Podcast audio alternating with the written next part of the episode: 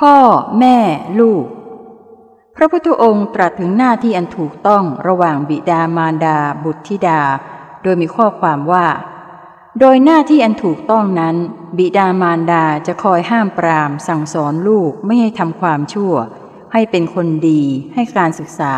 เพื่อเป็นเครื่องมือในการเลี้ยงชีพต่อไป และเมื่อถึงวัยอันสมควรก็หวังให้ลูกนั้นมีคู่ครอง มีความสุข และหากบิดามารดาจะมีทรัพย์สมบัติอยู่บ้าง ที่สุดแล้วก็จะมอบทรัพย์สมบัติเหล่านั้นให้แก่ลูกเพื่อสร้างฐานะต่อไป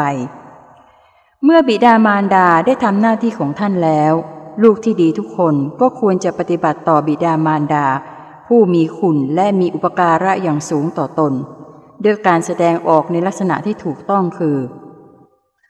เมื่อท่านเลี้ยงดูเรามาตั้งแต่เล็กจนเติบใหญ่